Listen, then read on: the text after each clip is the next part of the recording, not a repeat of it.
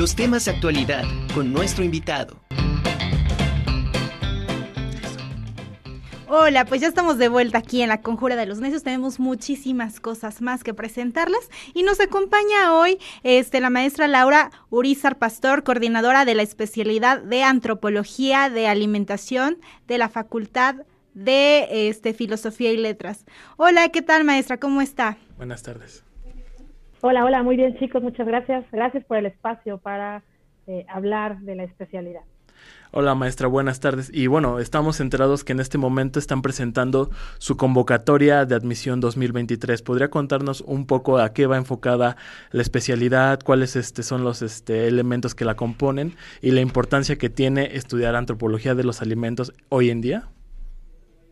Sí, mira, voy a empezar por lo último, la relevancia de la especialidad.